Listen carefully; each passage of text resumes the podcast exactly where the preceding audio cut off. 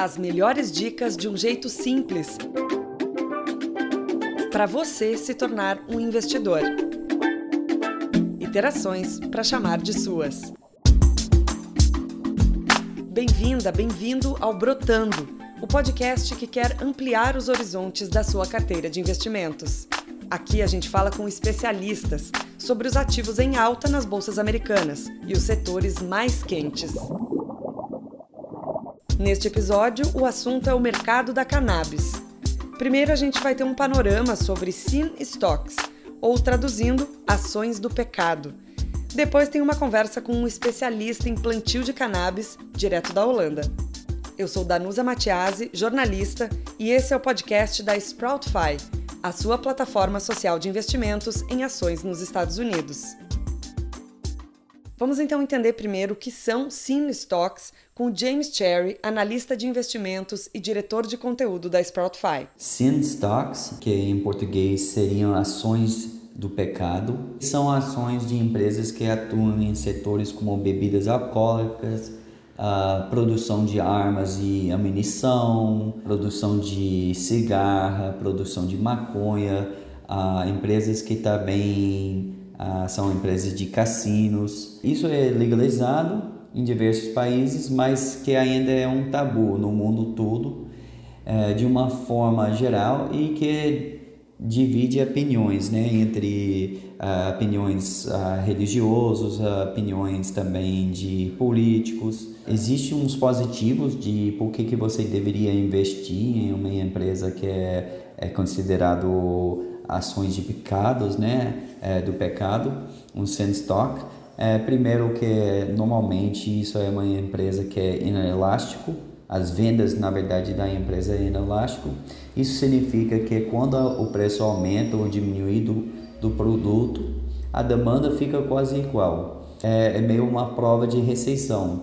Um exemplo disso, as pessoas às vezes falam tipo Ambev, ah, durante os crises né, econômicos, a Ambev ficou aumentando né, em preço, porque as pessoas começam a aumentar também a beber, é a teoria, né? É, durante a recessão econômica, as pessoas começam a aumentar o consumo de álcool, ah, essa é uma teoria, né? Depois disso, você tem também os riscos regulatórios. Isso aí é o seguinte: os concorrentes têm muita dificuldade entrar no mercado. Então, não é tão fácil uma empresa entrar porque tem muito risco regulatório e eles evitam esse risco e por isso eles não des, é, desejam entrar nesse mercado. Não é fácil criar uma empresa de álcool uh, que faz bebidas alcoólicas, não é fácil criar uma empresa que faz produção de armas ou produção de munição. Tem muitas regulações, riscos, né? Em cima disso, tem um ponto negativo que é o risco político. Então, o que, que significa risco político? Quando um novo governo entra no poder, existe risco que esse governo pode causar que as vendas e o lucro dessas empresas de stocks diminuir. Um exemplo disso é tipo se um governo novo entrar e eles têm um pensamento que ah, uma empresa de tabaco deveria ter um imposto maior para tentar diminuir a quantidade de pessoas que estão usando esse produto e também para colocar esse dinheiro que é capturado pelo esse imposto dentro um, um, um Ministério de Saúde, algo assim, né? Então, esse também, esse imposto, ele chama sin tax. Então, agora a gente já vê que tem imposto do pecado e tem ações do pecado, né? Ah, normalmente, essas ações do pecado têm um imposto do pecado em cima deles, né? É, em cima delas. Claro, tem também um fundo que é dedicado agora só para esse tipo de ações do pecado, né? Esse fundo é chama BAD ETF, é, BAD, é B-A-D. Basicamente, o que, que é o, o foco desse. Eu estou até quase rindo, né? Porque bad significa mal, né? Mas também nesse sentido, o que, que eles estão fazendo? Eles estão investindo basicamente contra esse, esse movimento de ESG, ESG.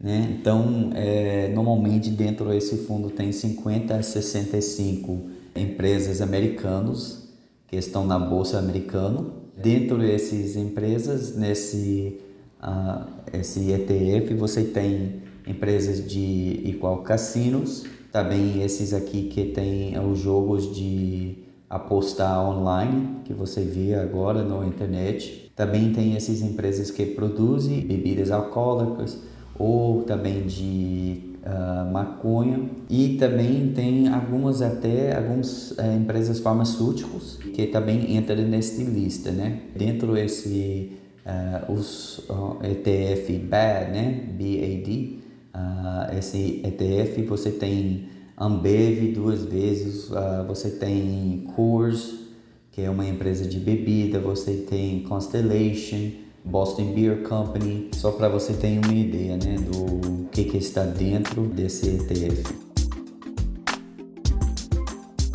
Agora a gente vai ouvir uma conversa que eu fiz com o Philip, especialista em plantio de cannabis, que vai trazer um recorte direto da Holanda sobre a história da maconha e como ele vê a flexibilização do consumo hoje no mundo, algo que determina o movimento do mercado global de cannabis.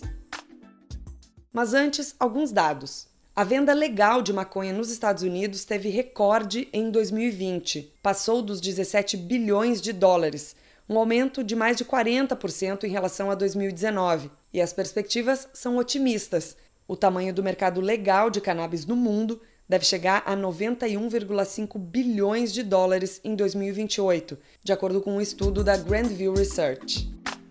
O mercado de cannabis americano é um dos mais aquecidos. 14 estados já permitem o uso adulto e 36 estados já liberaram o consumo de maconha medicinal. Canadá e Uruguai também deram um passo adiante e legalizaram o uso recreativo. Na Alemanha, o novo governo de coalizão promete também legalizar a maconha recreativa. Seria o segundo país europeu a adotar a medida depois de Luxemburgo e pode se tornar o maior mercado legal de cannabis já que a população da Alemanha é de aproximadamente 83 milhões de pessoas.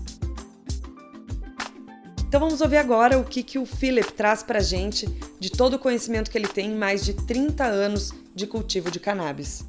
Primeiro eu pedi que ele se apresentasse, contasse um pouco da sua história. I was born in Belgium at the borderline uh, from with the south of Holland, so to speak, and I grew up at the borderline. Ele conta que nasceu na fronteira da Bélgica com o sul da Holanda, cresceu por ali e, quando adolescente, experimentou cannabis pela primeira vez e sentiu muitos benefícios para a saúde dele, já que ele sofria de problemas intestinais e tomava muitos remédios, principalmente antibióticos, desde criança. Só que só piorava. Ele disse que começou a usar então maconha a partir dos 15 anos e foi a solução então para a dor crônica que ele tinha. Com 19, ele se mudou para o outro lado da fronteira para viver na Holanda, onde naquela época o cultivo de marihuana era mais legalizado, mais flexível do que é hoje. Isso foi por volta da década de 90. Where I could cultivate marijuana for my own usage mainly.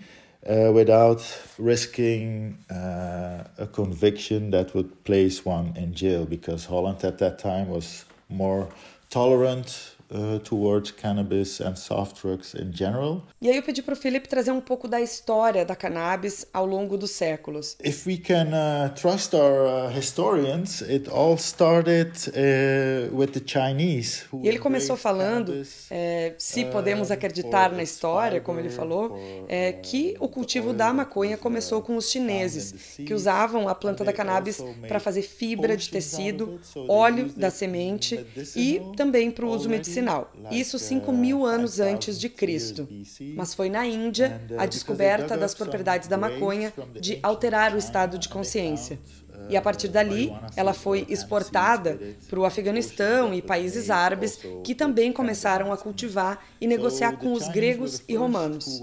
E aí, como conta Philip, foi assim que a maconha se espalhou pelo mundo. E aí foi a vez dos colombianos entrarem em contato com o produto e aí trazer para as Américas. Foi dessa forma, como o Philip conta, que a maconha começou a se espalhar pelo mundo. Ele destaca que até 1930 a maconha era de uma certa forma aceita, era um consumo legalizado, mas começou a se tornar ilegal quando o governo dos Estados Unidos adotou a lei seca do álcool. E aí a polícia também começou a repreender os usuários de maconha. Again accepted as being legal and all this gangster things from the alcohol business got eradicated, the task force that was in place to fight the um, gangsters who were running the alcohol they needed another substance, so they focused on marijuana and demonized it. Perguntei para ele também sobre os benefícios da planta como um todo, não apenas para o uso individual, para a saúde ou recreação. There are a lot of benefits on um, making this plant. E ele fala que a planta tem muitos benefícios, que pode ser usada para produzir desde papel até óleos, fibras, plástico biodegradável. E ele também destaca o poder da planta de capturar carbono da atmosfera, ajudando no combate às mudanças climáticas práticas. Também perguntei sobre os benefícios para a saúde e ele traz muitos detalhes, como os receptores de canabinoides que ajudam então no contato com o produto medicinal a aliviar dores crônicas e a tratar doenças como Alzheimer, Parkinson, epilepsia e estresse crônico também. and throughout our bodies that's the CB2 receptors. Ele citou pesquisas científicas para falar desses benefícios e destacou que elas têm sido importantes uh, para desconstruir o estigma que a maconha tem hoje na sociedade. Which is now already debunked by so many scientists. Of course, it is a substance that, when you use it to get high, will have its consequences.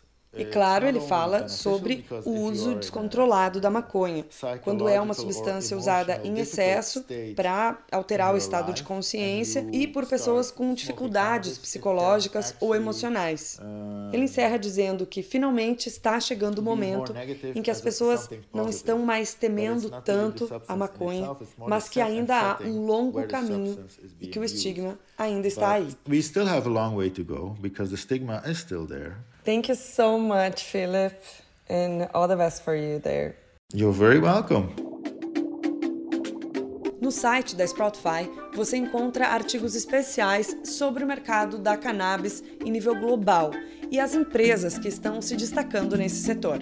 E baixe o aplicativo da Sproutify para ficar por dentro dessas e outras tendências no mercado de ações dos Estados Unidos.